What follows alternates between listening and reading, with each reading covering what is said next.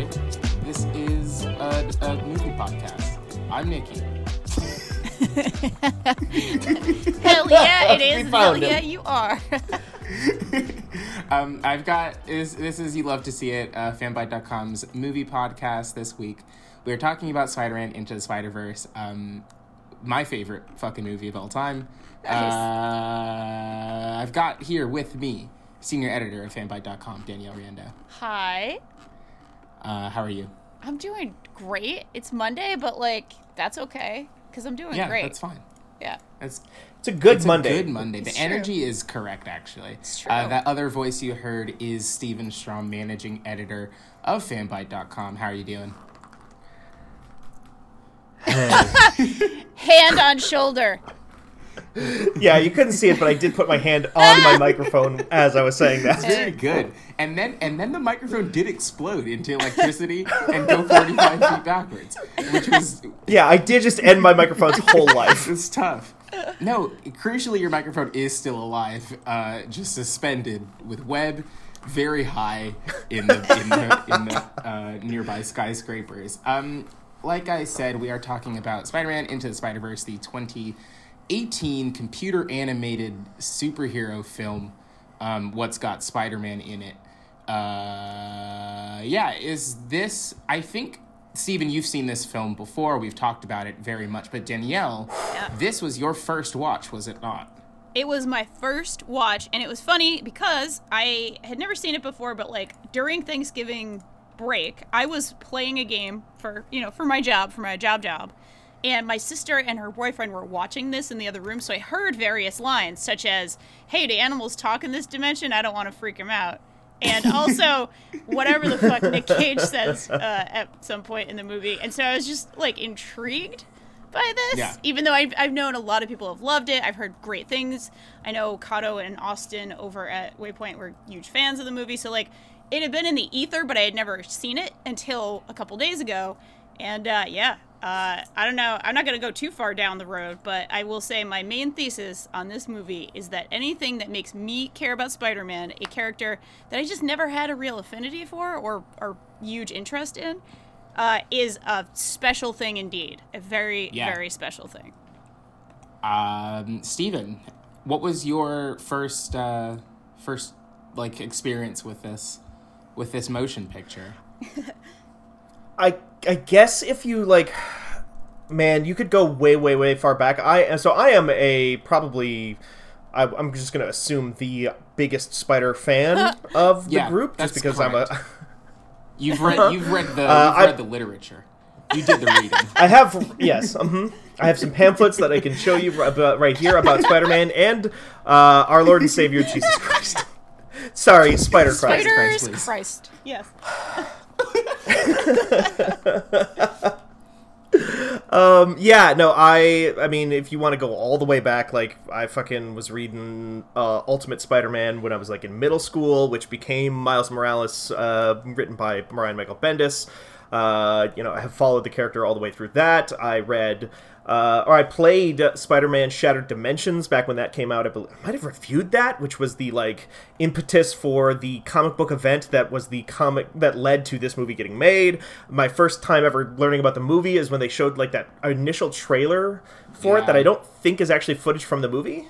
Am I, I right? think so. I think I know what you're talking about. I'm going to I'm going to look for it really quickly while you while you keep Yeah, there. I mean, there was like an initial trailer when they first showed this movie off for the first time. It was like, I think there was maybe some footage from the movie. It's just like, it was just some really quick cuts. It was a very short trailer of like Miles running through New York, um, jumping from car to car, doing that stuff that we see in the movie so much, where it'll be like, you know, to really uh, dial up the impact of a hit when his foot lands on a car or a building or something like that. It will like, for like one frame, switch over to that like comic book art style with the like uh, pointillism and stuff like that for the coloring and whatnot. And it was just like, holy shit. Like I was already pretty sold on the character in general and just, you know, the Marvel Universe and whatnot before, long before that trailer ever came out. But I saw that trailer and immediately knew it was probably going to be something special. I I would say like leading up to the release of the movie, got a little more worried that just like, God, I hope this movie doesn't just like look good in a trailer, and it actually turns out to be good and fun. And turns out it is one of my favorite films yeah. of all time too. Certainly my last, my favorite film of last year. I'm uh, yeah. I look. I'm looking for a tweet from when this trailer came out, which was December. No, it was. No, this trailer came out December ninth, twenty seventeen, and my tweet says it is illegal that Sony is going to make the movie look like this. Yeah. It like it, it seems, and which is actually like legitimately my my biggest thing about this movie is that it is too cool to have come out at all. There there yeah. are too many things it, that went so correctly, too many conversations that were had at I presume at the upper levels of Sony, uh, as far as look and feel and authenticity. To like the cultures displayed in the movie, like what, like what this version of Spider-Man means relative to the other big versions of Spider-Man that currently exist that Sony also manages. I mm. legitimately cannot believe that in this flavor, this film exists, um, because so many people no. yeah. who I presume would say no to things had to say yes. Um, Right. For example, I, there's a part in this movie where Spider-Man Noir, voiced by Nicolas Cage, and maybe one of his finest roles of yes, this decade, one hundred percent, is like, yeah, I used to just fucking punch Nazis. Anyway, it's like, uh, it's like uh, I think he says something like, uh, "I like uh, what warm milk yeah, and punching Nazis so a lot." yeah. Yeah. Uh-huh. It's astounding. It really is God. incredible. Like, that was something I, I, I absolutely agree uh, here. Like, so many key creatives in so many roles had to have, like, come together and all taken whatever they needed to take to not hate each other and make it shitty. And that never happens. And yeah. it just, it happened right. here. It's, like, a little bit magical. It is a little bit, like... oh my God, this is what can happen when everybody's actually on board with a really cool vision, with a really, like, actually unique vision, both both aesthetically and in terms of, like, what the character means and who is being represented here and everything else, like, coming together. Holy shit. yeah. It, it, not to put too fine a point on it, not to, like, just make the, the subtext completely text here, but it it is just... strange to me that Hollywood executives like that this movie didn't get focus tested yeah, into, into the dirt the where it's like dirt. Yep. Mm-hmm. Like like the straight up just the idea that there is like a a Spider-Man vehicle, one of the flagship like properties of Sony uh, Cinema, whatever the fuck their company is called or whatever. Uh, and no, Sony Cinema. One of the is good. like it is what we're gonna Sony Cinema, Sonyma. Uh, The, straight up just the fact that they, like, had this movie, like, star Miles Morales at all after, like, years and years and years of that, like, not being the thing. Straight up, like, Disney took elements from Miles Morales' backstory and his character and stuff like that and just gave him to the white dude in the fucking uh, Marvel Cinematic Universe. Like, Ned from, from Spider-Man Far From Home is a is uh, Miles' friend who we see a little bit of in this movie. He, I don't think he has any lines, but, like, Genki, yeah. uh, he's, he's in this film, too. Um... Because that's always what happens, right? We're literally fucking just had a goddamn another Ghostbusters movie come out, like trailer come up yeah. this morning and say like, all right, well, you, everybody gave us shit because we put ladies in the last one. Let's put a bunch of dudes again, and it's like the nineteen eighties because J J Abrams or whatever. I don't know. Like the fact that, and not and no, not only just that, but like I feel like big budget event like experimental animation in general. Such a gamble these yeah. days. Like I think back to things like uh, Batman the like Mask of the Phantasm and what what a huge commercial flop that was. And people in Hollywood tend to have long memories, which is to say, like if something didn't work thirty years ago, they assume it will never work again. And the the reason it didn't work is because of something stupid and not because they fucked right. it up. I don't know. This this all of that. Yes, I agree with there. So this is a film from um, Philip Lord and Christopher Miller. Um, who have done a bunch of movies, but the the cultural, like the touchstone for me when I think about this movie in relation to the other stuff they've done is the Lego Movie. Um, sure. Yeah. Because the Lego Movie is another thing that shouldn't have worked. Uh, and we can talk about, like, especially with the Lego Movie, how how kind of weird the that movie is, especially in relief to when it came out and what that the messages of that movie relative to uh, the year of our Lord twenty nineteen. Um, but it is kind of about playing with, it is treating the things as they are meant to be treated, which is to say they are toys that can be manipulated and interpreted in literally any way because they do not have to adhere to any sort of confines. Um, and mm-hmm. then the confines that you actually do choose to use as grounding, which in this, which in Spider-Verse um, is very, like, is race and the city of New York um, and, like, interpersonal relationships. The way that you use those things to ground uh, a film are what makes it transcendent, I guess. Transcendent might be too big of a word, but, like, are what makes it fit into... Yeah, yeah resonate, resonate maybe. Exactly. Yeah. Um, yeah, I don't know. This movie rules.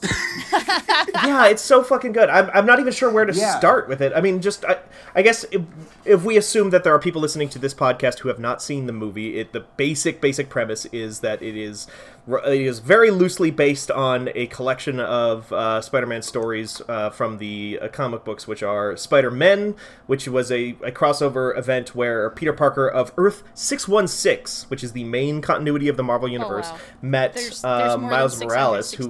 Huh?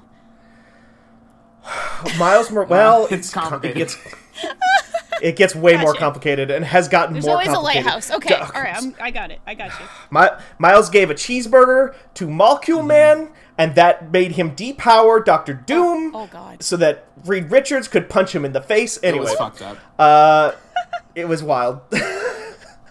Uh, Miles was from Ultimate Earth, which was uh, Earth one six six one zero, I think, is what it was. That sounds right. What that number was? Um, I can't remember. It's gone now. They blew it up. uh, yeah, they oops, they blew it up, except for Miles, who did get to yeah, live. Everyone else got to die. That's that um, plot armor. Except for Miles and... Is it, that's what's that? that plot armor. Yeah. Oh, yeah, the plot armor was great for him, because it, it actually super was great, because in the other universe, his mom was very dead. Um, she she did get killed, whole-ass killed by Venom in the Ultimate Universe, but when Miles got brought over to the main continuity, uh, they did bring her back to yeah. life. Uh, the son of Reed Richards decided that she got to live, even though the literally billions of other people on Ultimate Earth did just get whole-ass killed. But um, the, the Ultimate Earth was in a bad way anyway, it's fine. Um...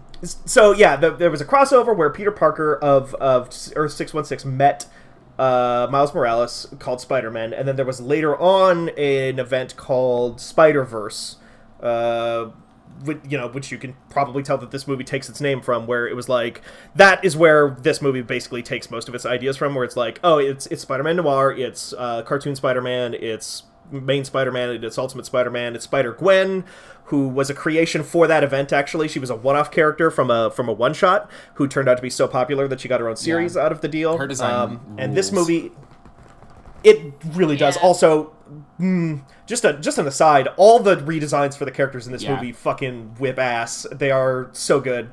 Like, Miles with the, his, like, hoodie kind of jacket yeah. thing that he has in this is just the, the canonically best version mm-hmm. of his costume. And the fact that they don't use it in the comics is uh, illegal, speaking of things that are against the law. Yeah. Um, but yeah, so, you know, a bunch of different spider people cross dimensions, and they have to stop the Kingpin from uh, colliding the dimensions and killing yeah. everybody. Because basically. he's sad. The, yeah. Because his family. Because yeah, he's sad. He, yeah. Because yeah, his he, family did he, run away. He messed up really bad. Wait, sorry. Just an he aside. Bad, are the, are yeah. we talking about spoilers on this on this show? Can we? I think we can. Okay. Absolutely. I think we should probably so, tell people... I think Spoilers. we have yeah. Spoilers from here here on out. If you haven't seen it, you've made a mistake. It's go back. Go back, go back, go back. Go it's back to Netflix another dimension. Right Erase Just your memory. Go, go, yeah. go watch this movie. Um so yeah. the, so okay. Kingpin fucked up real bad. His ki- his wife and kid dead. Everyone's like, "Whoa, what happened?" Uh, except he knows. And he knows that which we find out later in the film, um, it's because he was doing a crime to Spider-Man, and they got scared, so they left, and then they got hit by a car. And he's felt guilty about that forever. So his solution, naturally, is to build a big tube underneath New York City that will that will fire a bunch of energy uh, into into the tube, such that he can pull different react di- the versions, uh, different versions of his wife and child from a different universe. Um, so he can pull them out. So he can have. So he can straight up kidnap versions yes. of his wife and son that are not his wife and, and son, kidnap them into his universe, and then have them be just kind of hang out with Which him. Like that. Kingpin, Strange. not a yeah. good guy. It's, a, it's super wild because it's like, also, you're technically stealing from Alt-U, which doesn't, if this worked, wouldn't other Kingpin build another big yes. tube? Mm. In and a, they just keep recurring... stealing them back and forth until maybe yeah, they come up with, like, down. you know, like a, a divorce situation, like, oh, they spend weekends with Kingpin one, they spend weeks with Kingpin two, and then they'd probably just try to kill each other after that. I, it's really, the the implications are not it, awesome. do, are people going to, do you think, will you two get mad at me, slash, do you think people listening to this will get mad at me if I just keep up bringing up things that happened in no. the comic books instead I of would, talking about I mean, about I have no idea what happened in the comic books. Reference. This is new for me. yeah. I just I just think it's very... The, the premise of this movie is very funny. I do not really remember, or maybe I never knew, um, what the situation with Kingpin, Ultimate Kingpin was, the, like, Miles Morales universe Kingpin, what... he like, other than he was basically... When he fought Peter Parker, uh, who was the Ultimate Spider-Man at the time, who then died, and M- Miles took over uh, later, which is kind of similar to the movie. Um... They, uh, he was there, but I don't remember him really having a lot of stuff with his wife and kid. In the main universe of of Marvel Comics continuity, though, Kingpin and his wife are super duper, like, his wife um, is, like, does not initially, I don't think, know that he is a criminal, but when she finds out, she's like, oh, yeah, I'm super into this. And she's actually, like... Actually, she loves crime so much that she murders their own son because he is such a fuck up in the crime oh, family. Hell yeah. He keeps screwing things up so bad that and reveals the identity of uh, Daredevil to the Oops. world, with, d- despite the fact that Kingpin specifically told nobody to reveal that identity because he wanted that as his personal bit of leverage. He, then that is the last straw, and she does whole ass murder their their own son with Kingpin's blessing because he is so Listen, bad at crime. Yeah, right? Be better at crime. It's a new, you know, the, do better. The universe has been rebooted since then. Yeah. um, so that's a good yeah. outro for the show. So be good, I love it. Be good at it, and listen and do, be better. um, so yeah, so along the way, uh, for of Kingpin trying to get his wife and kid back, um, spider people from alternate Earths. Uh, fall. Well, they don't really fall. The portals open up, and very, very uh, comedically, they all get eaten by the portals. And mm-hmm. it is, it is here where we encounter one of my favorite monologues in a film, which is the introduction of Jake Johnson as Spider-Man, as Peter Parker, where he is t- as the second uh, yeah, Peter, Parker Peter Parker of the film. Too, Um, because the first one, Chris Pine, uh, did die. Gets he got squished real bad. Oops, squished like a spider. Yep. Do you get it? It's it's all there. Yep. Um, Kingpin, follow yeah, the follow money. The money. um, and in this monologue, there's just something there. There is a moment, and I I am building to this specific moment because it is one of my favorite line deliveries ever. It is where where Peter Parker, Jake Johnson, is explaining his training regimen, and he's in the shower and he's weeping openly, the piano the, like the sad piano in full fanfare, and then he gets out of the shower, he's like, no, I'm gonna do this, and he says the words getting strong in like the in the perfect cadence that is timed with him like revealing his beer belly as he like puts the suit on, and every time I think about that line I laugh. Um, because it's great. It, I think that, and, and what's super good about this is we we mentioned the like uh, the two different versions of uh, Peter Parker specifically yes. in this, which are we have Chris Pine. Peter Parker is the uh, is Ultimate Peter Parker in this universe or in this multiverse.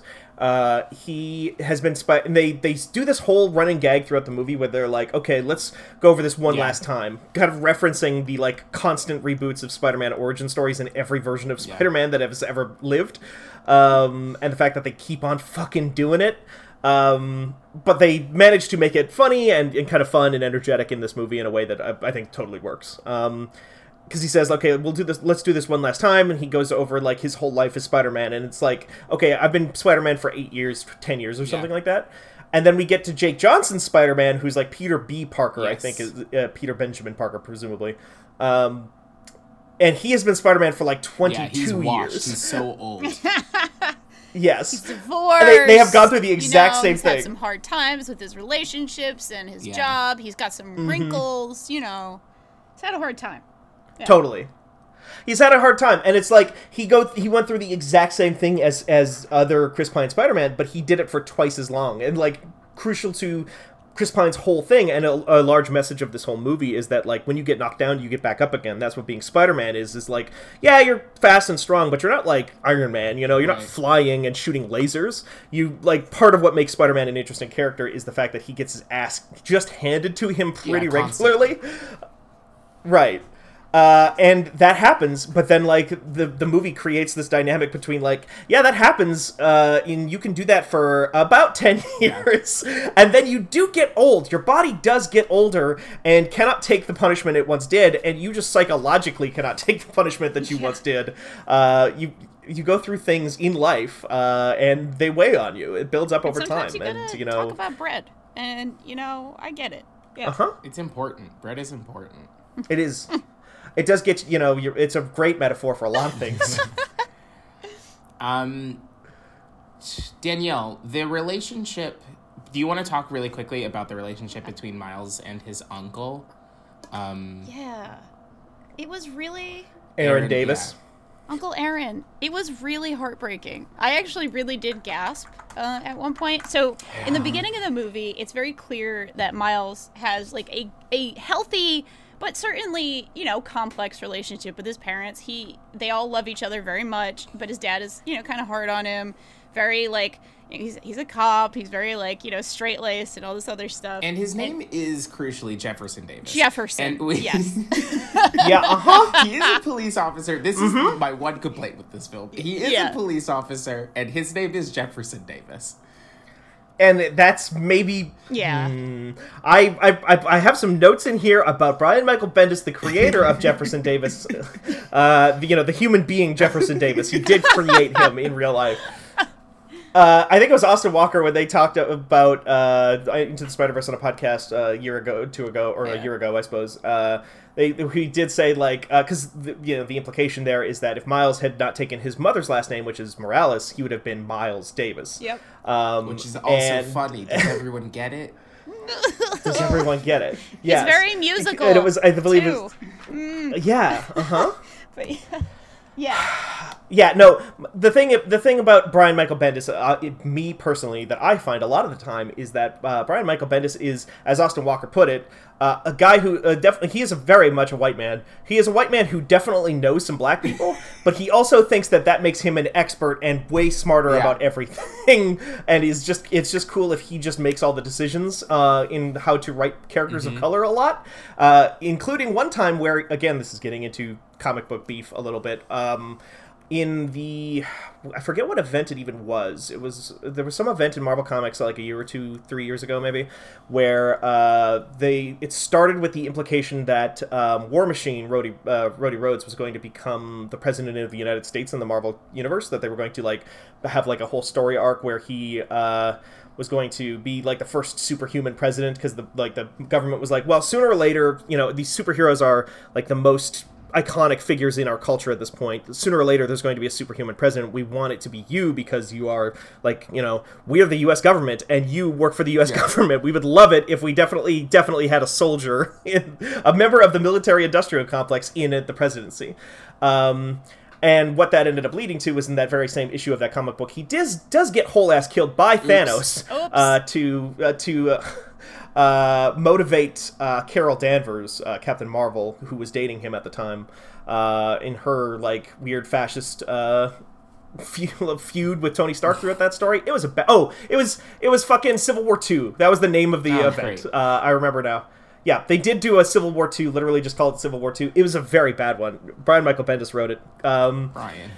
So, and, and this was the, the, the yeah. important... Uh-huh. Uh, the, the important thing about this was, uh, I do remember at the time it coming out that uh, Ta-Nehisi Coates, who does write for Marvel these days, he writes Black Panther and Captain America, they were at a retreat writing... This, like, plotting out the storyline for that thing, and Ta-Nehisi Coates was like did publicly say like, yeah, I went to that retreat and told Brian Michael Bendis, do not do that, yeah. do not write this storyline. Yeah. And then Brian Michael Bendis was like, I've, I'm, I hear you and I'm listening and I'm gonna do it anyway. So, and that is kind of of just a really good uh, approximation of Brian Michael Bendis as a person a lot of the times when he is writing characters of color. Gotcha. Useful. Wonderful. Yeah. Anyway, sorry, oh, no, that's a huge aside. It's good. There's I, context. There's a, there's a lot of context here. There's a lot of history here. Um, but yeah, so so Miles, uh, obviously there's a lot of love in his family. It's, it's like a healthy, you know, kind of family dynamic. But he does have a bit of a hard time with his extremely straight-laced Jefferson father. Uh, and he hangs out and actually mm-hmm. feels like really at home with his uncle Aaron, who he basically worships. He thinks he's like the coolest dude in the world. Aaron has like the hottest bachelor pad ever. He's got a Uh, a punching bag in his room, yeah. which it's is cool what cool people yeah. have. Like, let me just say, he takes, uh, you know, he right. takes his nephew out to like tag at like the world's coolest area, the subterranean, like uh, yeah, you know, like the, sort of the place. coolest, the coolest abandoned, uh, the coolest abandoned subway stop in yeah. the entirety of New York City. Which there's so it's, much fewer rats believe, than, than would actually be there. But yeah. there are more radioactive spiders there than Maybe, would actually be. Way so, more you know. radioactive spiders. At least one hundred percent more radioactive spiders Wait, than normal. No, should, should it be, listen, the M T A doesn't do anything.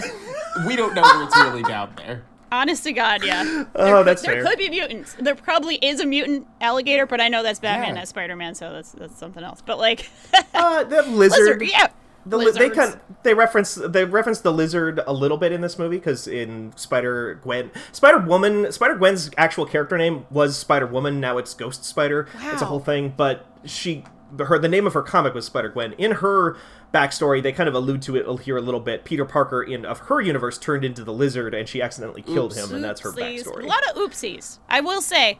Whole a lot of oopsies, lot of oopsies in all of this this pantheon of Greek myth- mythological figures slash American mythological figures. Uh, but yeah, so right. it's it's very obvious that he and Aaron have this really, really special, really nice, really close relationship. You know, he's he's trying to get, like, dating advice from Aaron in one of the funniest and kind of cutest moments of the whole thing. You know, Aaron's trying to tell him how to, like, you know, put the Mac on a girl a little bit, put the put the hand on the shoulder and say, hey. And obviously, Miles... No, no, no, no, Danielle, Danielle, Danielle. It's more like, hey. hey. It's so fucking funny. Just the cute little, like, shot, reverse shot that they use to to frame this scene. And then, of course, when he tries to do it uh, to uh, a, a new girl in school who, you know, again, spoilers, later out on turns out to be Gwen, it uh, turns out poorly. Let's say it doesn't uh, there, go There's good. a wardrobe malfunction, maybe a hairstyle malfunction. A hair, yeah, more. a hair malfunction. It's really good. It's very. What funny. is clothes if not hair? And, and That's the fact true. that like he keeps blaming it on puberty when he's already like I don't know, like sixteen yeah, or something. It's so fucking funny. There's also he is definitely at least a junior yeah, in like, high school for he's sure. Pretty much grown. Like, he's obviously a kid. He's a teenager, but he's not like. His, his voice isn't cracking. Like I think he's grown. Yeah. No, no, absolutely not. There, there is. He he does acknowledge that. It's just like where he's like, ah, I'm not going through puberty. I mean, I did go through puberty once, but I'm done now. And that that whole scene where he's like learning his powers or whatever, and like. They represent the disorientation of him learning his powers by literally putting on comic book thought bubbles above yeah. his head, as if it, they're like his thoughts are pounding out of his skull because he's so much more sensitive to like just the world now. And like, there's that scene where he talks to the fucking like I don't know like cop in their school. yes. I don't yes. know that they really is, necessarily. This is explain one of my favorite is. scenes because Miles looks like a fucking fish. And it, it like I can't I cannot get over it because there's here I'm, I'm I'm watching the movie right now. I'm gonna see if I can skim through yes. and find this frame because it is it is golden. His eyes when he's looking at the cop and the cop is or like the school's security officer and he's trying to here it is and he's trying to like get out of the he's trying to get out of his like doing being a nuisance. Um, and he's like, play dumb. And then he's like, okay? Because he suddenly doesn't speak English anymore. And he goes, no, no, no, not that dumb, please. Oh, I thought, so I thought it was where they were like, Morales. And he's like, play dumb. And he's like, oh, who's yeah, Morales? Yeah, yeah, yeah. And then he's like, not that dumb. But I'm wondering, yeah. So I might no, be no, wrong, no, that too. Is, that is, that is, that's it. He's just so good. He just looks like a fish. And he's, he's just so oh, funny to me. He is... Yeah, he is... Oh, God. Who plays him in this? I, I keep forgetting who plays Miles. Uh, Shamik Moore. Yeah. Shamik Moore. I don't who did know, an amazing I don't know job. If I know him from like, anything else. He's been... Job. Yeah, yeah, super great. He was in... Um, I've, I found his, te- his television. He was in... Wu-Tang. Oh, he's Shaolin Fantastic from The yeah, Get Down, Yeah, he's in too. The Get Down also. That's... Um... That's yeah. what I know him from. No, no, no. Yeah, but he was also in Dope, which is a good, very good movie, and everyone should go watch oh, nice. It. It's about. Um, I've not seen that. It's about uh, like, like being a, a black teen in Inglewood, which is like very close to my house where I was born and raised. Oh, so it nice. Was like watching my life. It was pretty good. um, uh, this is. Hello, hello, hi, uh, Steven Strom from uh, Fargo, North yeah. Dakota here. Which, which which one is Inglewood, Inglewood from? Inglewood is a it's a it's a, it's its own city here in Los Angeles, like in L A County, but it like is small enough that it's really a neighborhood. Um, Inglewood is where okay. like the Forum is, where the Lakers used to play basketball. Um, it's just like it's just an it's a neighborhood. It's a predominantly black neighborhood. Um, Okay. Whenever I hear, I've heard the term Inglewood yeah. before, but every time I hear it, I do think of Lidgerwood, North mm. Dakota, which is a, a city in Richland County, North Dakota, uh, that I stopped by through, or used to stop by through, to go visit my grandparents. Uh, and I've just pulled up the Wikipedia for it. The population was six hundred fifty-two people at the two thousand ten oh, census. I see. That's good. So, Lidger, I there, I imagine they're very yeah, similar. Yeah, the same basically. Again, both okay, predominantly good. Black, both like neighborhoods. With, yes, of yeah, course. There are a hundred thousand people in Inglewood. Yeah. Oh, yeah. Okay. So like a, a little more, bit more. Yeah. Than just a couple. More. Okay. very, um, very good. Uh, I guess yeah. speaking of Aaron, especially. Uh, so later on in the movie, so we have we have established that he's the coolest uncle, that yes. Miles loves him, worships him, you know, thinks he's the coolest dude in the world, and later on we find out.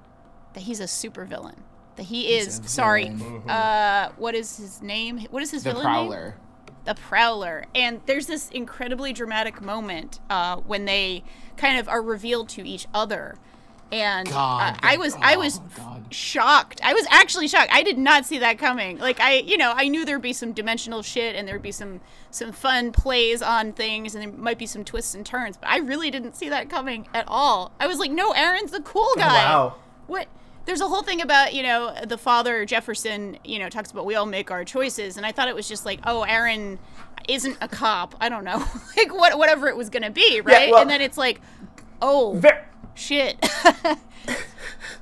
Very importantly, I think that I think that scene maybe plays, or that, that foreshadowing plays a little bit differently. Um, if you know things. Who maybe... If, well, no, oh yeah, I knew. Well, so that's the thing is, sure. I knew from, from the comics that Prowler was. Uh, it's it's a very different presentation how they they handle uh, Aaron in the comics, which I can get to in a minute. I was just going to say, I think that the creators of this film maybe thought that making Jefferson into a cop would make him a more sympathetic mm. figure than the exact opposite yeah. intended effect, which is when I heard a cop say that guy is bad, I'm like, yeah, oh. I was like, oh, God. A like, cop what, named what, does Jefferson he like Davis. Dancing and having fun? Is that why he's bad? Right. Right. Uh huh. Uh, we don't actually on the topic of the of the. Family figures. I'm always kind of uh, I forget her name. Rio. Yeah, Rio, I think yeah. is his yeah, mother's Rio. Name. Um, I feel like she gets like no time yeah. in this movie. What? Li- almost literally no she time helps, whatsoever. She helps a, an old person um, near the hospital. That's true. When the, when the world is falling apart, Uh, and then yeah. that's basically all we see. But she also she also just like affirms she affirms Miles at like the beginning because he's off to a new school, um, and he's she, yeah she's just not in the movie enough. Hopefully she's in the second one. Yeah, more. yeah, um, totally. I would like to see a little bit more of that stuff because like uh, I I you know. To call myself out on this one, I, I bespoke earlier saying that, like, you know, Miles is a black dude. I mean, he's, like, it, yeah, biracial yeah, yeah. in this movie. He's, you know, um, and that that is a story arc in the comic at one point, actually, also written by Brian Michael Bendis, which was handled in some various ways. there, comic I, books. I, I do want to just really quick loop back to that scene um, in Aaron's apartment where it is revealed that he's the Prowler. Daniel Pemberton did the score for this Uh, film, and it rules.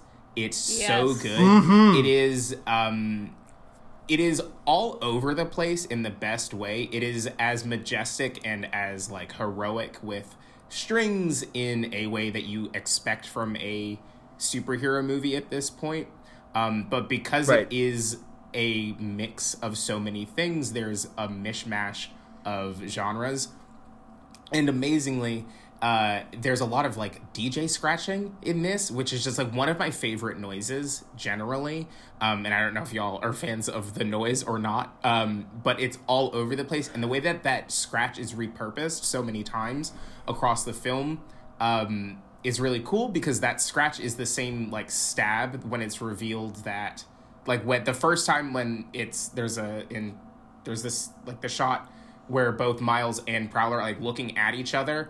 Um, and it's like, oh, that's really cool, because then it comes back later on um, as yeah. they as they are sprinting through the the subway tunnels. Um, anytime anytime Prowler is moving in this movie, it's even in the first fight where he's fighting um, Chris Pine, uh, Peter. Yeah. That they've got that like, yeah. like almost siren sound that, that so they good. play as part of his theme. It's maybe one of my little favorite stingers in any it's movie ever. I. Again, I just also really love their their design of Prowler in this movie. Prowler comes from a kind of, uh, or at least his modern costume comes from like a a legacy of costumes uh, from the mid nineties around the Clone Saga and stuff like that in, in Spider-Man, where uh, Todd McFarlane was writing a lot of Spy- Spider-Man at the time, so everything just looks like fucking Spawn, yeah.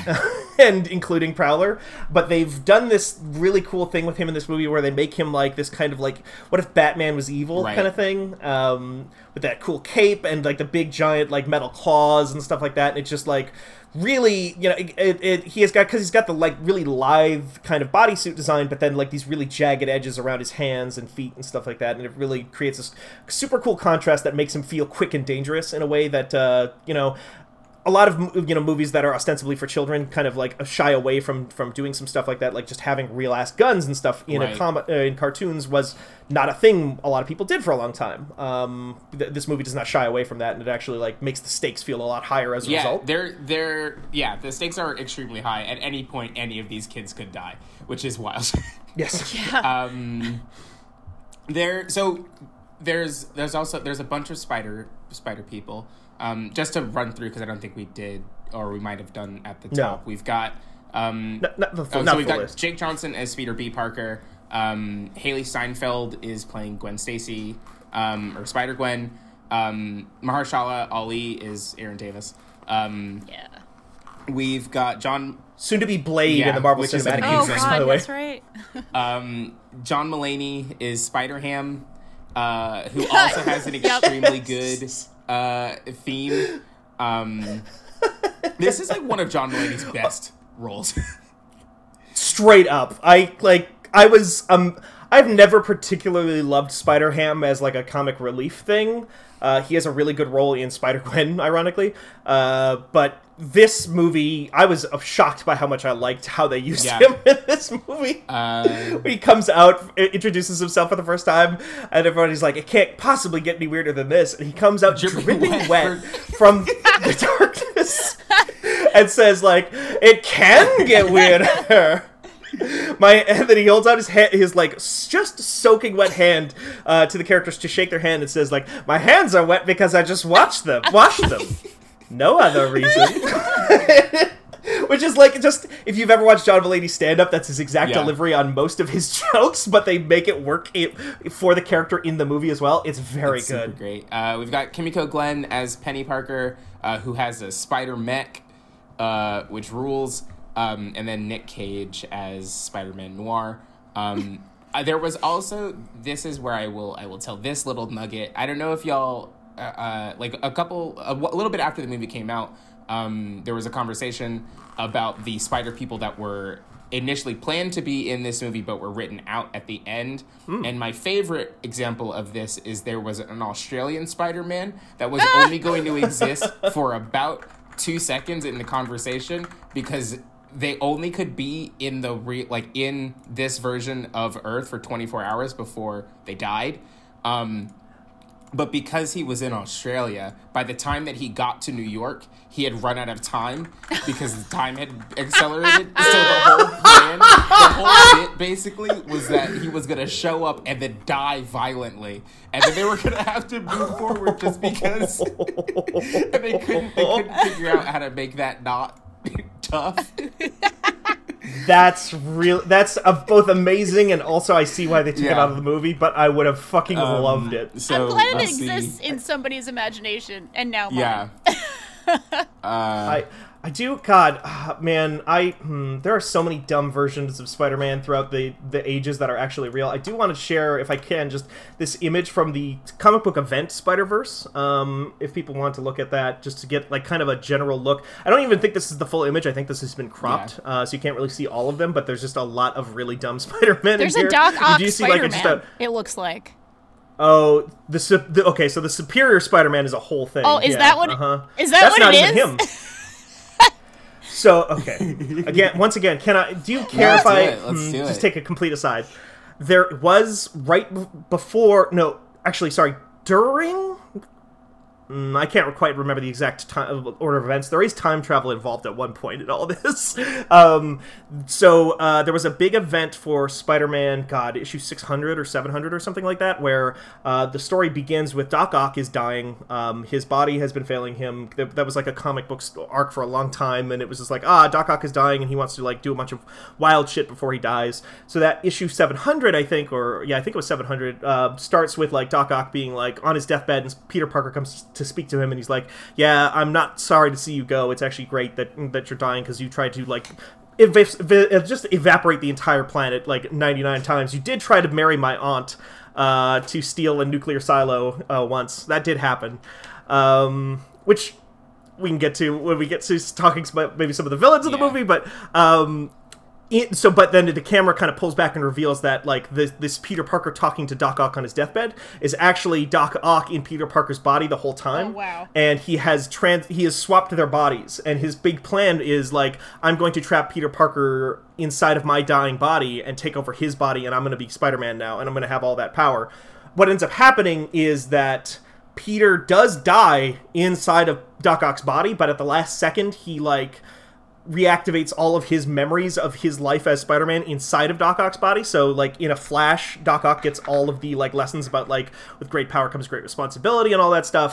And so Doc Ock, still with his memories and personality, suddenly has all of the, like, goodness in him of Spider-Man. And so decides to become the Superior Spider-Man because he's still an arrogant asshole. He's still Otto Octavius. So he's like, oh, I'm going to be a good guy. But also, I'm going to be so much better of a good guy than Peter Parker ever was that I'm going to fucking, like, run his reputation into the dirt. And then he, like, gets super... There's, like, a... Actually, it ends up becoming a really good arc of that comic. It was, like, kind of divisive at the time, but it ended up working really well. There's a whole, like, subplot in that story about how he finds out that Peter Parker dropped out of... uh like, medical school, so he never actually became a doctor, and he's like, I am Doctor Otto Octavius. I did not go through fucking medical school to not be a doctor. I am going back to get Peter Parker a PhD right now. That's amazing. That's incredible. Uh, yeah. Um, anyway, no, yeah, sorry. Let's, but let's talk about the villains of this film, because there are a bunch of them. Um, we've got... I The tab did close, but just from off the top of the dome, we've got uh, Doctor Octavius. Yes. Um, who it is implied that she had a some sort some sort of close relationship with Aunt May, um, yeah. which is very good to me, uh, and I'm desperate to know the context. well, early on in the movie, she does say, like, there's a part where uh, Peter realizes that uh, this woman that he's been talking to, the scientist, is yes. Doc Ock of this universe, but and it's a woman. And he says, like, let me guess, your friends call you Doc Ock. And she says, actually, my friends call yes. me Liv, but my enemies call me Doc Ock. And then they get to Aunt May's house later on, and uh, Doc Ock bursts through the wall, and, and Aunt May's like, oh, great. It's yeah. Liv.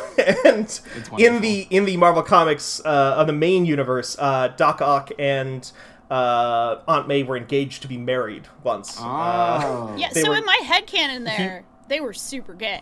They were just super gay. Oh, yeah. They were super, super gay. At the, at the very least, bi, because presumably Benjamin, Park, uh, Benjamin Parker still existed. You're right, universe, you're right. Queer. We'll just yeah. say queer. That's a nice umbrella yeah. term that we can all use uh, to to describe oh, yeah. all kinds of things. So there we go. They were super queer, yeah. and I love it. Yeah, totally. Um, uh, yeah, I mean, like, you know, it's uh, I would I would like it, that sort of thing to be more explicit, as I always yes. would. Anytime there's any talk of queerness in in major media, but at the same time, absolutely one hundred percent that is true, and anyone who says it otherwise is a cop. Yeah, one hundred percent. Um, there's also, so the, that scene where Doc Ock, uh, is hanging out with Peter, um, is very good for many reasons. We've got the password scene, uh, where they're trying yes. to get through this one hundred seventy-five thousand character password, um, which is extremely good. And you've also got the escape from the facility where Peter where Miles is for some reason running with the ta- like the computer mo- the the tower and the monitor, and Peter catches up with him and he's like, "Well, I have good news. We don't need this." And grabs the monitor out of his hands and tosses it behind him, which is just tremendous. So good. Um It, it's it's super cool to me. It's a line that is, like, super quick and pithy one-liner that, like, Lord and Miller yeah. do a lot of. That's kind of, like, their signature style. But also, they use it to such good extent, like, to such good effect, rather, to establish the, like, practical lessons that Peter has learned yeah. in his life that and that highlight the, the inexperience yeah. of Miles at that point in the story. Um, that's great. Uh, Kingpin's also there, which is cool. He's He's got... He is. A yeah, tremendous like... design. It's he's literally, yeah. Um, yeah, it's really good. Yeah, he's like I don't know. He's a fucking. What is he? He's a he's, he's a street shark with a tiny head. Yeah. Um, he's like a big brick wall with a head in the center of big his torso. Brick of a man. Yeah. Um. Mm-hmm. Yeah. I don't know. I don't know what else we should talk about. Um, the. I don't know. I, I just, I like this movie so much mm-hmm. that every time I, so I saw it, I saw it uh, six times in theaters. Oh, wow. Which is the only time I've done Sounds that. Right. And then I've seen it probably another like four or five times outside. Um, but there's, there's just something about, oh, I, I do want to kind of talk about the music of this movie. Yes. Um, really quickly. So, first of all, we've got to give uh, shouts to Juice world, who has a track on the album and yeah. um, wa- has a track in the film called Hide, um, who passed away over the weekend, um, yeah. which oh. is a tremendous bummer. Uh, so, rest very, in power, my very guy. Very young, too. Yeah. Yeah, he's like twenty-one. Um, so, rest in power to uh, Juice world. That fucking sucks. Yeah. Um, and that that song, like specifically yeah. "Hide," is like really really good. It's like an the emotional yeah. song of this movie, the kind of the, like the really sad moment where Miles is dealing with his own like lack of self confidence, yeah. yeah. um, which is actually I said inexperience earlier. Like the the thing that they do with Miles Moore in this movie is that they have like put him into like he is a teenager at maybe his most vulnerable point yeah. in his life, yeah. where his. He's embar- old enough to be embarrassed by his dad being a fucking embarrassing guy. um, and he has been moved to a new school. He does not want to be there at all. He's trying to flunk out so that he can get back to his old his one where all are, his friends yeah. are. Yeah, and, and then he gets fucking spider powers, and the guy who you could, the one guy in this whole fucking world that you could rely on to make sure that things were not at least going to be sucked into a black hole, does get yeah. murdered in front yeah, of him. He does watch it. He does watch a man die. Yeah, it, it's rough. um, yeah. yeah. And that song uh, by, by Juice world uh, is the song that kind of, like, I think, basically puts a whole cap on that entire emotional beat. Of yeah. the character, yeah, my, yeah, that that is an extremely great way to frame it, because the way I had been thinking about it is that, like, they're, to, to just use video game terminology for two seconds, they're throwing, uh, like, level one, like, level one Miles Morales as Spider-Man into, like, mid-game, like, stuff. Mm-hmm. Yeah. And then they're like, totally. Oh, yeah, you need to, like, you need to do this real, like, right now. Like, you need to be on it right now. And he does get there. He gets there really quickly. Um, but, yeah, that is a great way to frame it. I do, you did mention school. And I did just put, I did yes. just drop a tweet into the Discord. Yes. Um, that I have many questions about. So you, you mentioned, Steven, that he's that he's trying to fail out of school. This is correct. The class that he walks into at the beginning of the film when he goes to the school is a physics class. It is noted that it is a physics class. He then is late to the class. At the end of the class, he has to go up to the front of the classroom because the teacher is like, hey, you dingus, I know you're trying to fail this test on purpose. You don't get the answers wrong unless you know the, like, unless you know the correct answers. You're just doing this on purpose. I can see it. And then this is after there's a montage, or in there's a montage earlier where he's in his English class and they're reading a book called Great Expectations. For some uh-huh. reason, his physics teacher assigns him an essay on the book, or assigns him an essay on the book Great Expectations, and he turns it into his physics teacher, even though his English uh-huh. teacher is the one who he's reading the book for. It doesn't make any could, sense. Could could that be his, like, homeroom teacher? Maybe? I just... Is it, I'm just wondering if there's maybe a reason that they would have multiple fucking um, courses in one teacher. Also, I did That's drop this good. in here for you, uh, Danielle. One of my favorite pieces of fan art for this movie. Oh, oh, oh! Hi, hi. It's, uh, it is uh, yeah. for those of you uh, who don't have uh, the ability to, I guess, read our our, our uh, ocular impulses. Read our thoughts. Uh, this know. is a Tinder. To those of you who are not, yeah, th- there is a uh, a Tinder uh, hot hot little shot here, panties and bra kind of shot uh, from Liv. Uh, forty-three. Uh, she is a physicist, and Aunt May is having a hot and bothered moment looking at yeah. her phone, looking at that Tinder profile. So, uh, canonically queer, confirmed. Yeah, Tinder said confirmed. it. Tinder said it. Mm-hmm. It is confirmed. Because Aunt May in this movie is trying to get onto uh, Tinder or onto some form of dating app. She does not use the branded term. They did not make a deal with Tinder to advertise in this film. Um... Which is very good. There is a bit at the beginning where uh, when they fly into New York, when Peter flies into New York, there's the alternate versions of the brands we know and love, um, but they're a little they're a little bit twisted. Um, so it's like instead oh, of the yeah. Blue Man Group, it's the Red Boys Group, which is very good. Oh, God. I missed that one. What? Let me see if I can find the if I can find the screen. Um, but while I do that, I do want to talk about. So there there's a lot of really cool cinematography in this movie. Um, and I think this, mm. I think the shots in this movie are the best at, like, there's no reason these shots don't exist in the live action Spider-Man movies. Um, but I think there's, there might be just something about the fact that it's animated that, that makes it play better. But there's so many portrait shots basically that are still obviously presented as being landscape because it's a movie, but the shots are framed for portrait orientations um because hmm. Spider-Man it's Spider-Man, so like gravity and stuff doesn't apply to him. So the the right. scene where uh Miles and Peter are talking, Miles is explaining to Peter that he broke the U S B stick that other Peter gave him and is actively right. trying to convince Peter Parker, who does not want to help at all, is actively trying to convince him to help. Um, yeah. And he he does a very good scream into his arm um, after Miles basically just guilt trips him. And he goes, are you really going to, Miles goes, are you really going to do that, Spider-Man? And then Miles, or Peter's like, yep. And then he walks up to the top. And then Miles is like, all right, well, I'm just going to sit here, I guess. And then he just sits down and Peter looks over the ledge, then looks like, looks at himself kind of, and then just like yells into his elbow. It's beautiful. Um, He's like, uh, he's like, do not yeah. let him win! Do not let him win! Right in front of Miles, yeah. who is just, again, by Miles's like estimation, Peter Parker, Spider-Man, should be one of the greatest heroes yeah. of all time. And then this, and then as he does end up na- dubbing him later, is like broke-ass homo yeah. Spider-Man. Who is not at all emotionally or like even physically ready to be teaching him jack totally. shit, but still ends up teaching uh, him throughout a lot. This movie.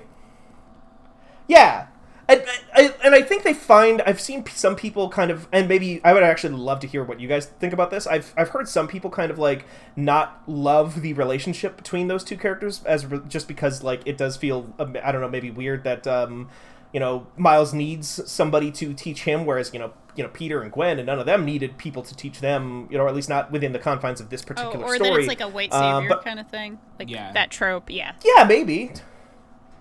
I, but personally, I, I mean, this is just me, like I said, maybe you guys can, you know, tell me how you feel about it. Uh, I think they do actually end up striking a really good balance of, like, the lessons that he teaches him are way more just, like, extremely practical in a way that, like, Miles is, like, not there for. He just does not want to know that you should put baby powder in the suit yeah. to keep from chafing, or that you should, like, not spend six hours swinging on trees to get, like, three counties over to this, like, weird yeah, physics lab bus. Or whatever. You can just take a bus. What, take a bus, idiot? Like, what are you talking about? Um, but and then what ends up happening? Because like when Miles, like the, when Miles does finally have the moment, like speaking, you know, circling back to the music, like the "What's Up, Danger" scene where oh. Miles like just rips his whole body off of a fucking skyscraper uh, and like takes over and stuff like that. That is him. That scene makes me cry um, every time I watch it. Just fucking aww. Tears. It's so good. I, I do I do well up. I, I cry at a very different scene, but. But yeah, when, when he does that, it's like the the lesson that they teach him is that like, no, you have to figure this out for yeah. yourself. You have to find the thing that makes you want to do this thing. And I think, you know, they literally leave him behind. Yeah. You know, they they like get fed up with like trying to wait for him, or they less less fed up and more like they they don't help him. You know, they they don't know how to help him even necessarily. And so he ends up like being the one who breaks out of literal like fucking webbing that yeah. they have like chained him to his chair with, and like, no, I'm I'm on it. I got it now. I know what I need yeah. to do. After a but, very but touching I'm, conversation yeah. with his father, yeah, um, that also yeah. made me cry, uh, oh, which fuck. was cool, and I loved that. So thanks. It's I can't believe they made a. I can't believe they wrote a sympathetic. I know. I copy. can't believe. I know. I can't believe it. There is something um, really beautiful about just the sort of. I don't know. I always, I'm, I'm not a dude, but I always really love when, like, instead of toxic masculinity in any piece of media, when it's like, you know, a father and son thing, like expressing emotion, expressing, you know, genuine love for one another. I, even though it was so corny, mm-hmm. obviously earlier when he's like, you have to tell me you love me back, and then he, it kind of re- revisits that here, where it's like, no, I know you love me back, kind of thing. Like, yeah. I, I, again, not, not, not being a dude, but it just, I just find that really. Nice and like a really beautiful touch whenever yeah. I see that kind of thing. Super touching. The, like, oh, go ahead, Steven. I the very small thing I was just gonna say. Like I obviously I am not a I am not I know Ledgerwood better than I know Inglewood. I am not from New York. I am not a person of color. Uh, so it is I can only relate so far on certain things like this. But straight up that scene where they are riding in the car, um, and he's like, "Look at that new coffee shop. What's the name of that place? Foam Party. Is it a is it a coffee place or a disco? That is the exact same fucking tone and style of joke that my dad has made to me since I was fucking in the womb." And like the the way Miles like just does not ig- acknowledge his joke at all, and yet he continues to laugh at his own joke. That's he's such a dad. Fucking yeah. He's so, my, like, in that specific moment, like, he is so like my dad that through the rest of the movie I bought into, like, literally any emotional scenes between the two of them, despite the fact that, like, you know, again, they, they have, there's a lot of obvious differences, but, like, that one specific scene is like, okay, they found the hook for me, which is to be that, like, my dad is just a complete embarrassment around yeah. me at all times. Um, yeah. Yeah, that, that, yeah, that one, that relationship also fucks with me, because I... It, my father passed away when I was a in baby. Um, so any, any, any, any good father-son relationship is like, all right, let's go. Tears. Here we go. Yeah. Three, two, one. Go, go, go, go, go. Aww. So I just cry. Yeah. So it gets me every time. Um, and it's also, it is also just for me, um, fucking, it rules Uh, my vocabulary for this movie is very bad because I, when I describe it, there are three words. Cool is, there's cool, it rules, and tremendous. Because I don't need to use bigger words or thoughts to describe this fucking film. Because it rules. Well, uh-huh. It hits you right there. I actually think that's kind of great in certain ways. Because it just means, like, this, this movie, like... I don't know, like, it, that kind of suits it, too. There, I, I was definitely having a conversation with a, a friend of mine about this movie after I saw it, where I'm just like, I don't know how much, I mean, obviously I have some thoughts to share, but, like, I don't know how much else needs to be said other than they really fucking nailed it in, yeah. like, many, many yeah. ways. Like, they genuinely, the creative team working here, the direct directorial choices, the aesthetic choices, like, they really fucking nailed it in ways that are, like, I, it doesn't even... Certain things almost don't need to be said because it's like yeah. they nailed it. Right. They went, it, it's obvious what they're going for, like a big, really beautiful, interesting looking, uh, you know, a piece of animation and like a good story, great characters, things you can really relate to. And they nailed it. They really yeah. did it. Yeah. It's just so good. Uh, yeah, I just, uh, I want to, I, I do want to like get your guys' opinion on one thing with that, but I think we've kind of like glossed over or danced around as we were talking about the family. Uh, stuff like that. Like, for me, the scene that fucking hits me in the gut every single time, and I, I, I'm just basic like this, because this is the one that, like, is obviously meant to do that, but it's, like, when Aaron yes. dies oh, yeah. in the movie. That scene where he, like, he figures out that Miles is Spider-Man, he's, like, you know, got him dead to rights, and then, like, there is so... It's a cartoon, so they, like, you know... could just rely on things like, you know, visual flair, and they could rely on things like dialogue and, you know, whatever they want, really. The, the, the rules are kind of, like, open, that the world is their oyster. But instead what they do with that scene is, like, he finds out that Miles is who he is because he takes his mask off, and that it's just this incredibly subtle moment in a movie that is, like, full of big, broad strokes, action, and motion. They he pulls the mask back down slowly over his face because he knows that that's like, you know, he's gonna he can see what's about to happen next, and he knows that Miles is going to need that yeah. in the second here, because Kingpin, you know, ends up shooting Aaron uh, up on the roof, um, which I think is a much much better version of what they of this story than the comic book version of how things go with Aaron. But I was kind of curious to hear what you guys thought. Yeah, I thought that was. The, the the contrast in, just from a sound design perspective, the contrast from the speed at which it goes from fight, fight, fight, fight, fight, oh, oh, very quiet, and then there's a beat. That beat is, like, the one of the most important beats in the whole fucking movie, because you it it's long enough for everyone to come to the conclusion that the thing that's about to happen is about to happen, uh, and then yeah. it is very loud. And happens, um, and it like it's like a gut punch. Um, yeah, it's yeah. it's that that whole good. Scene. Absolutely, it actually shocked me. It like I was actually yeah, like, I, just, I gasped. I audibly yeah. gasped when I was watching it. Yeah. How does how does Kingpin um, get in cars? Uh.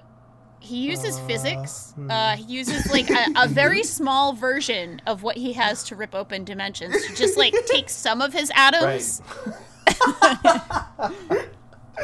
Oh, my good God. Oh, God.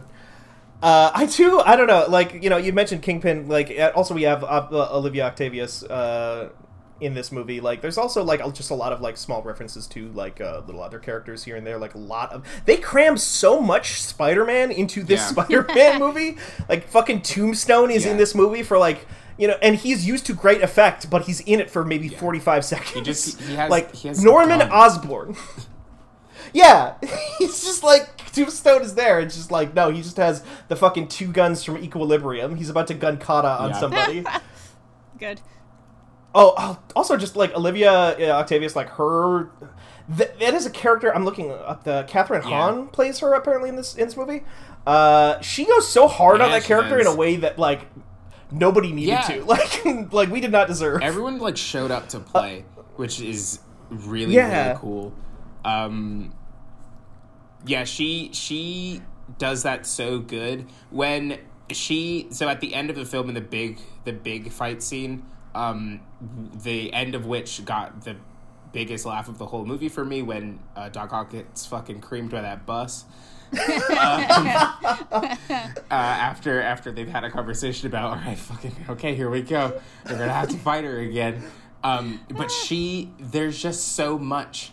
She's having a lot of fun doing it. Yeah, and you can hear that and you like, can feel that. Um, she she has like eighty-seven like fight barks in this movie that they never like stop the action to let you even hear, but if you like just sit there and listen, she's constantly mocking yeah. them in this almost Spider-Man like way, like like in this like I'm superior to you and like I'm I'm just fascinated by how this fight is going. It's just very interesting. I just wanted you to know that I think this is very interesting. She's evil Miss Frizzle yeah. is what she is. Holy shit, that's so good. That is a hundred percent that is a hundred percent correct.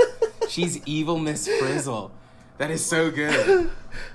Yeah, and it's it works so well with a character that could have been, that could have been, and probably even I don't want to say should have been. I don't know what the right word is here. It's like in a, in a different world, in any other world, when this movie does not, as you two put it, like come together the way that it did. When just like um, every single like decision about the movie like working at the end of the day in a in that world where that didn't happen, she's just yeah. a one dimensional like.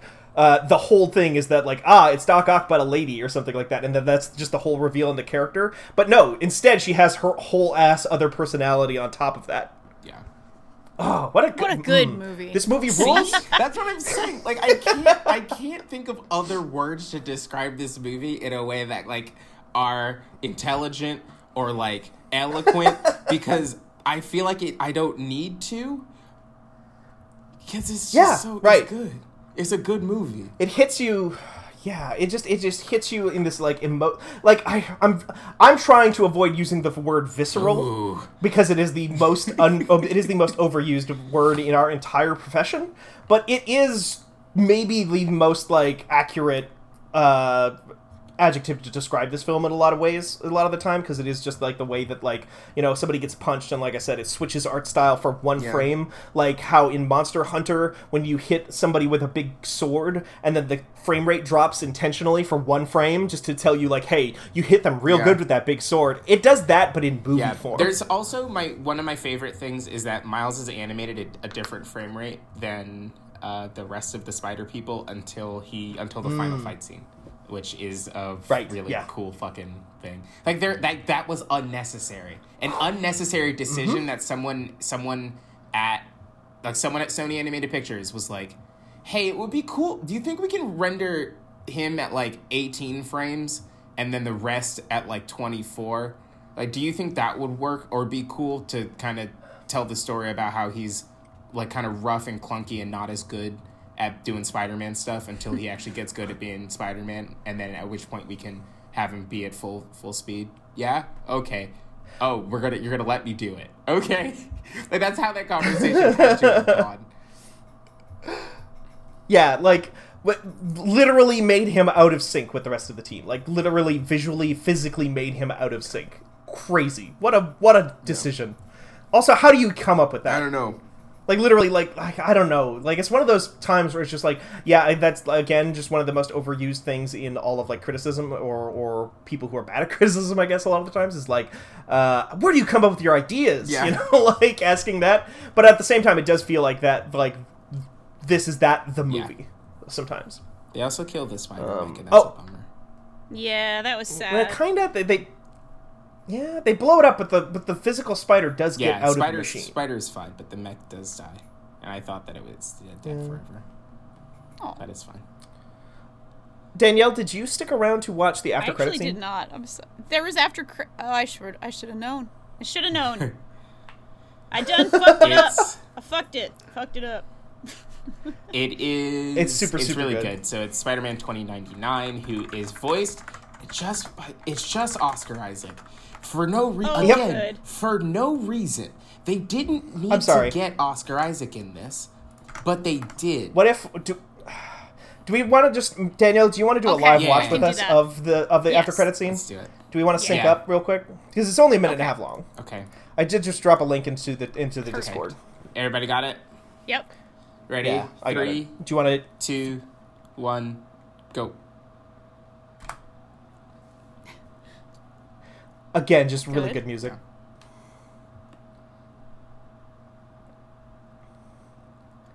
It's a lot of screens.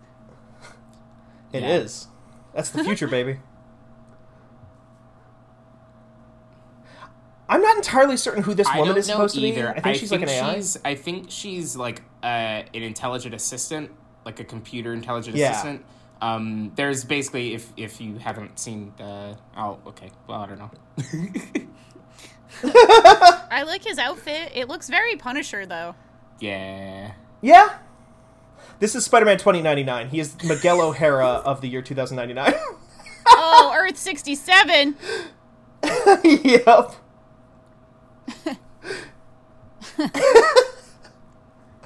This is good. Yeah. You're being very rude. Oh, there he is. Uh-huh. Wow, there's a lot. Oh, boy. What's wrong with his mouth? You know, the old Spider-Man animation the, was very in different in the nineteen sixties. One, his mouth hurts. It's swollen. Yeah, it's very swollen. Our ideas of, uh, you know, masculinity were very different yeah. in the in the year nineteen sixty-seven. I understand. You know. I understand. I just went to prom premiere this weekend. You know, I have I have some opinions about like attractive men versus what we thought about them back then versus what we think about them today. It's understandable. But uh, yeah. yeah. Um, uh, yeah, so, like, you know, that's obviously setting... They they kind of set up a sequel multiple times in this movie yeah. at the very end. They they set up with uh, Gwen having, like, the ability to manually move between dimensions yeah. right before the credits, and then they yeah, have this. which is... They've already greenlit the sequel, which was announced... Like, the, the release date um, was announced... It's twenty twenty-two, yeah, in April, which is good. So the other... The, the, the one thing about this movie I will say, it is timely, I guess... Um, because it the movie takes place in the winter and it was released in December, but I think because yeah. of that, no one went to go see this movie. It didn't not well right. let me rephrase that. Many people went to go see this movie. It made a lot of money, but it didn't make as much money as you would think a Spider-Man movie would, because I think it was animated and because it came out at a really weird time for superhero movies to come out, because they're usually traditionally like like late spring, early summer joints. Yeah. Um so for this to come out in December Uh, is a bummer. However, it did win an Oscar. Hell yeah. Which is the only Marvel was... film to ever win an Oscar, which is great. Right. And I think the first non-Pixar animated yeah. movie to be nominated yeah, for an yeah, Oscar, yeah. Oscar since yeah, Happy Feet. Fucking wow. Years. um, which is great for that team. Um, they are also on, on the topic of a sequel. They are also uh, they on top of uh, the twenty twenty-two one. There is another movie. I don't know if it's meant to come up before that one or after, but there's a yes. Gwen Stacy like led uh, Spider Women yeah. film, uh, which presumably which, Penny uh, will that... be in. And uh, yes, I would yeah. think so. Um, and then I would presume, I think they've, they've, they've probably said, but if I had to take a wild guess, there was a comic, so there was a comic book event called Spider-Men, which I already talked about. There was also later on a comic book event called Spider-Women, which is where Gwen Stacy gets the ability to travel between dimensions, uh, at will. Uh, and she ends up meeting Jessica Drew, who is the Spider-Woman of the main Marvel universe, and Cindy Moon, who is a relatively new Marvel character, yeah. who I think is also announced for that movie. Um, Cindy Moon is a woman who was bit by the same radioactive spider that bit Peter Parker at the on the same day. Oh man, that uh, spider got around before it died. Oh, yeah. It yeah, right before it died, it it, it bit to, uh, her too. But unlike Peter Parker, who like got sick and went home, she got found out by like the people at the lab and got like locked up in a laboratory to be experimented on for like ten, fifteen years or whatever, which is why she never knew about Peter uh, or like Spider-Man or anything like that. Like, because people were like, yo, you got weird spider blood. We want it. Like literally the thing that, that, you know, Peter Parker is afraid of happening to him happened to her, and she ended up getting free of that. And she has a not great costume. I don't, I don't love her costume very much, but, but you're saying spider people are vampires. That's what this is, because their blood changes. Oh. Therefore, and you get bitten by something, okay. you turn into one of the things. So Morbius, Michael Morbius, the living vampire. Uh, uh, he's a Spider-Man villain. Uh, he's not a Spider-Person necessarily. They didn't let him say blood in the old nineties Spider-Man oh. animated series, so he used to always talk about how he needed to drink plasma. Yeah, I love plasma. Mm. No, uh-huh. I, he would say things like, I must have plasma. Oh, wow. Because he talked like, because he talked like this. That rips. I think he is announced for some Marvel movie in the near future. I Wait, no, sorry. He is part of that fucking, you know how they made a yeah, Venom movie? The Venom They're also making a Morbius movie. Yeah. Mm-hmm. Yeah, Morbius is part of the... Yeah. Which mm-hmm. is great. They're doing um, that. Uh, yeah, I think that's mm-hmm. going to do it, everybody. Thanks so much for talking about this very fun movie with me, Danielle and Steven. Yeah. Thank you for having yeah. me. This is my first positive Spider-Man experience. Yay. That makes me so happy. It was, it was really good. Do you good. think you're going to have more? What?